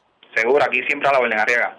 Gracias, era José Catalán, oficial de prensa de la policía en Carolina, de la zona noreste, vamos al sureste de Puerto Rico. Una persona murió este fin de semana en un accidente de tránsito ocurrido en la carretera 15, esto en el barrio Palmas Altas, sector El Conuco de Guayama. La información la tiene Alexandra Negrón, oficial de prensa de la policía en el sureste. Saludos, buenas tardes. Buenas tardes. ¿Qué información tenemos? Agentes adscritos al distrito de Guayama investigaron durante el día de ayer un choque de auto fatal con persona pillada en la carretera 15, kilómetro 4.7, en el barrio Palmas Altas, sector El Conuco, en Guayama. Según se informa, una llamada al sistema de emergencias 911 alertó a la policía sobre un choque de auto con persona pillada. Al llegar el patrullero encontró el cuerpo de un hombre sin signos vitales dentro de un vehículo volcado. Este caso se continuará investigando. Muy buenas tardes. Y buenas tardes para usted también. Gracias, era José Catalán, oficial de prensa de la policía en Carolina del Noreste. Vamos a la zona centro-oriental de Puerto Rico. Dos personas se encuentran vivas de milagro luego de haber sido heridas de bala. Un incidente ocurrido este fin de semana en el residencial Colinas de Juncos. Iliana Echevarría, oficial de prensa de la policía, con detalles. Saludos, buenas tardes. Saludos, muy buenas tardes. Agentes adscritos al distrito de Juncos investigaron en horas de la tarde de ayer una agresión grave ocurrida en las inmediaciones de residencial Colinas en el mencionado municipio. Según el informe preliminar, una llamada a través del sistema de emergencias 911 alertó a la policía sobre la agresión. Al llegar los agentes al lugar encontraron un vehículo Toyota modelo Corolla de color verde con varios impactos de bala. Referente a estos hechos, resultaron heridos de bala dos hombres identificados como Denis Emir Montalvo Vega de 23 años y Luis del Valle García de 29 años quienes fueron transportados hacia la sala de emergencias de un hospital del área y al momento se desconoce la condición de salud de ambos. El agente Marcano, adscrito a la División de Agresiones del Cuerpo de Investigaciones Criminales de Caguas, se hizo cargo de esta investigación. Gracias por la información. Buenas tardes. Buenas tardes. Gracias, era Iliana Echevarría, oficial de prensa de la policía en Caguas, de la zona centro-oriental. Vamos a la zona este de Puerto Rico porque en condición de cuidado se encuentra una persona que se vio involucrada en un accidente de tránsito. Esto antes del peaje de Fajardo a Ceiba. Lo cierto es que la persona que provoca el accidente le hicieron la prueba de alcohol y arrojó .21 centésimas de alcohol en la sangre. Está en tremendo problema precisamente por la prueba. Además, este fin de semana una persona murió ahogada, un hecho ocurrido en Culebra. La información la tiene Marcos Rivera, oficial de prensa de la Policía de Humacao. Saludos, buenas tardes.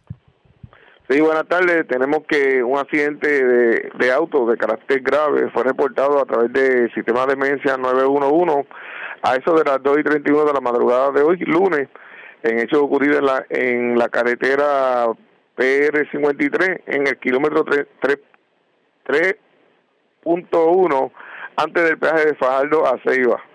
Según la información preliminar, mientras el conductor del vehículo Toyota Scion modelo XB color gris, identificado como Xavier Caraballo Alzón, de 28 años, transitaba por dicha carretera, al llegar al kilómetro 3.1 sin tomar las medidas de, de, precaución, impactó con la parte delantera a la parte posterior del vehículo Smart color gris, el cual era conducido por Águedo Elías Rivera García.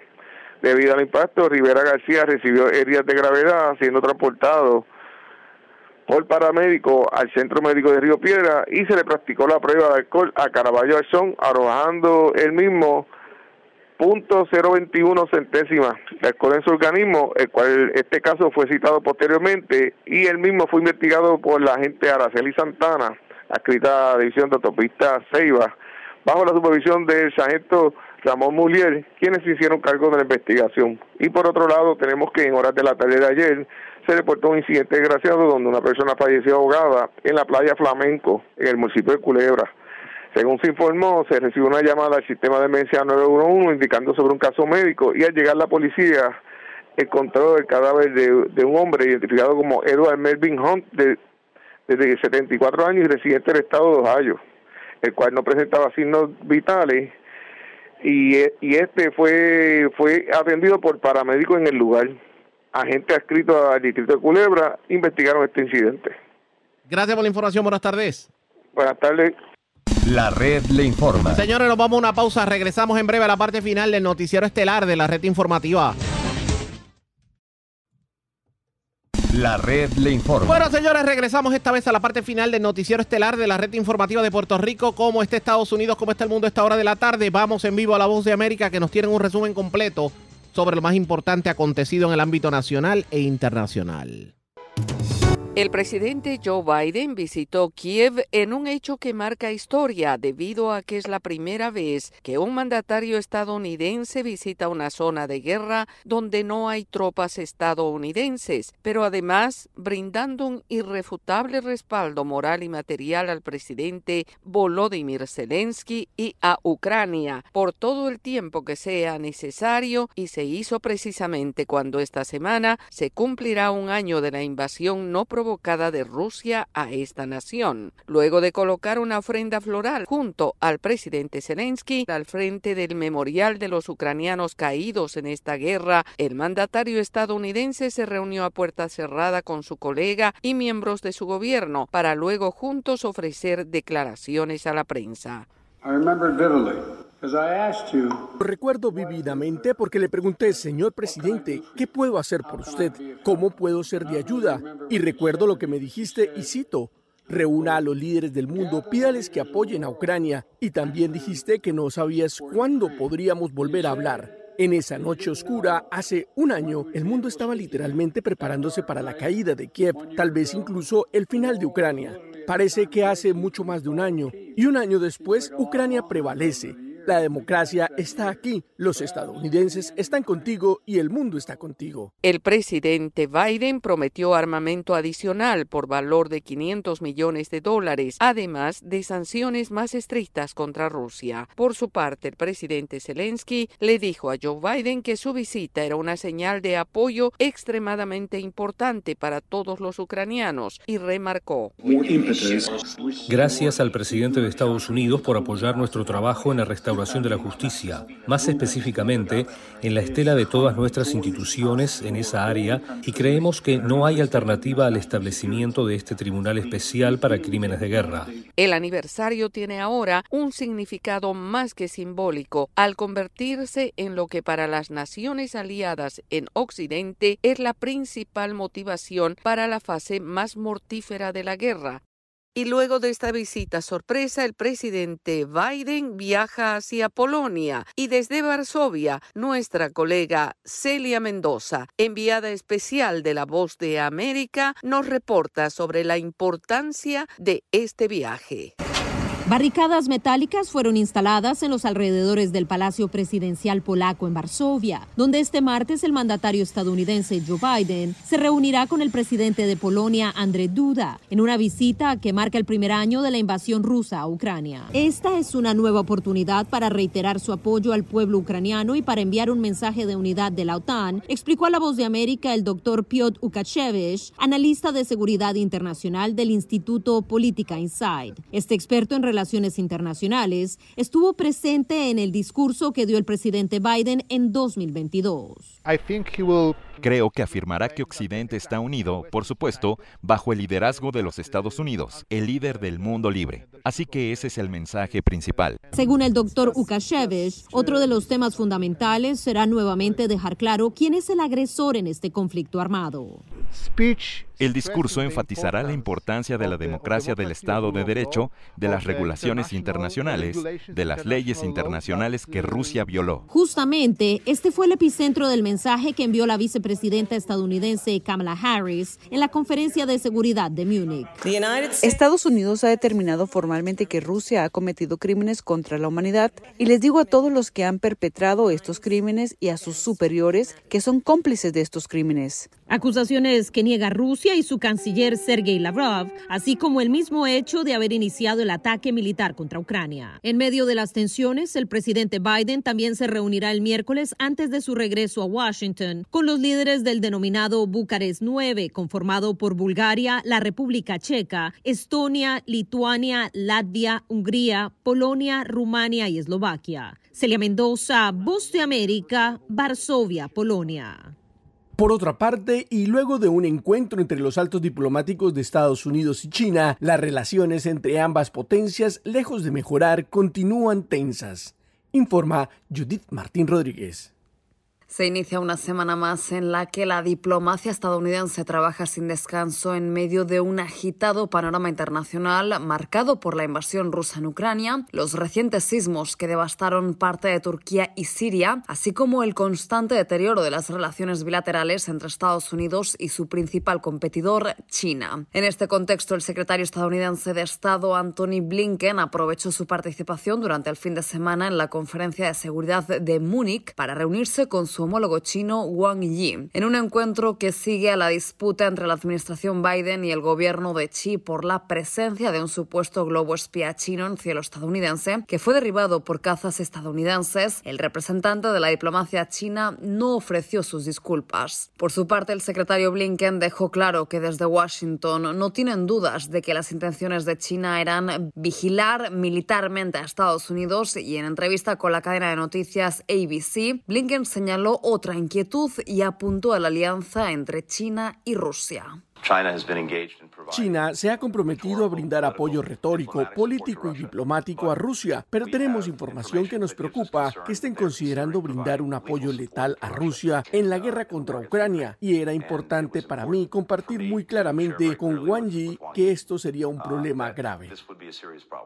En tanto, desde Pekín ya han reaccionado a estas declaraciones y el portavoz del Ministerio de Relaciones Exteriores, Wang Wenbin, aseguró que Estados Unidos no está en posición de hacer demandas a China y con firmeza aseguró que no permitirán que Estados Unidos coaccione los lazos entre China y Rusia. Judith Martín Rodríguez, Voz de América. El expresidente de los Estados Unidos, Jimmy Carter, de 98 años de edad, quien ha padecido serios problemas de salud en los últimos años, renunció a recibir tratamiento médicos adicionales y optó por los cuidados paliativos en su casa en Georgia. La información fue confirmada vía Twitter por la organización que lleva el nombre del exmandatario demócrata citando textualmente. El expresidente Carter decidió pasar el tiempo que le queda en su casa con su familia y recibir cuidados paliativos en lugar de una intervención médica adicional. La decisión fue tomada por el grupo de médicos que atendió al expresidente y su familia y fue transmitida a través de un comunicado enviado por las personas más cercanas al político estadounidense en el que se pidió privacidad y agradecieron las preocupaciones y las muestras de cariño expresadas por los seguidores del exmandatario, que en este momento es el presidente vivo más longevo de la historia estadounidense. En los últimos años, el político nativo de Georgia sufrió una serie de problemas de salud, incluida una forma agresiva de melanoma que se extendió a su hígado y cerebro, enfermedades que fueron tratadas exitosamente. En agosto de 2015 se le extirpó una pequeña masa cancerosa de su hígado y al año siguiente los médicos anunciaron que no necesitaba más tratamiento ya que un fármaco experimental había eliminado cualquier signo de cáncer.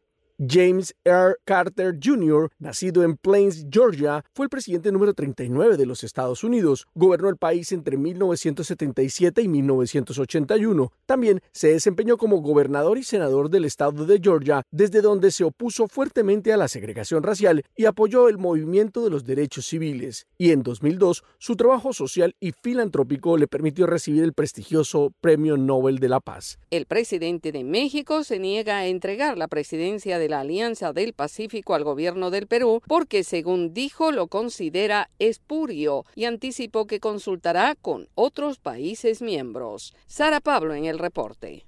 La crisis política en Perú impactó en el funcionamiento de uno de los mecanismos de cooperación entre los países, la Alianza del Pacífico conformada por Chile, Colombia, México y Perú, y es que a mediados de diciembre del 2022 todo estaba listo para que en una cumbre a realizarse en Lima, México entregara la presidencia pro tempore a Perú.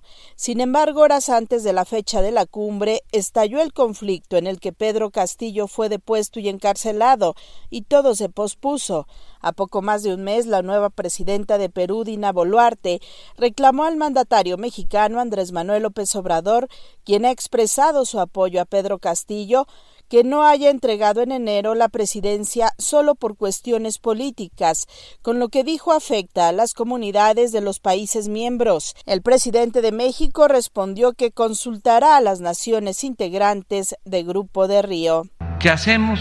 Porque yo no quiero entregar a un gobierno que considero espurio, que decidan los miembros del grupo de Río. Si ellos dicen entreguen la presidencia, pues lo hacemos, pero sí voy a hacer la consulta, porque además yo no quiero legitimar un golpe de Estado, no lo podemos hacer. Eso es contrario a las libertades, es contrario a los derechos humanos y es antidemocrático. Con nosotros no cuentan en eso. Y es que el presidente López Obrador sostiene que Castillo fue víctima de un golpe de Estado técnico, un acto ilegal antidemocrático en el que no se respetó la voluntad del pueblo de Perú.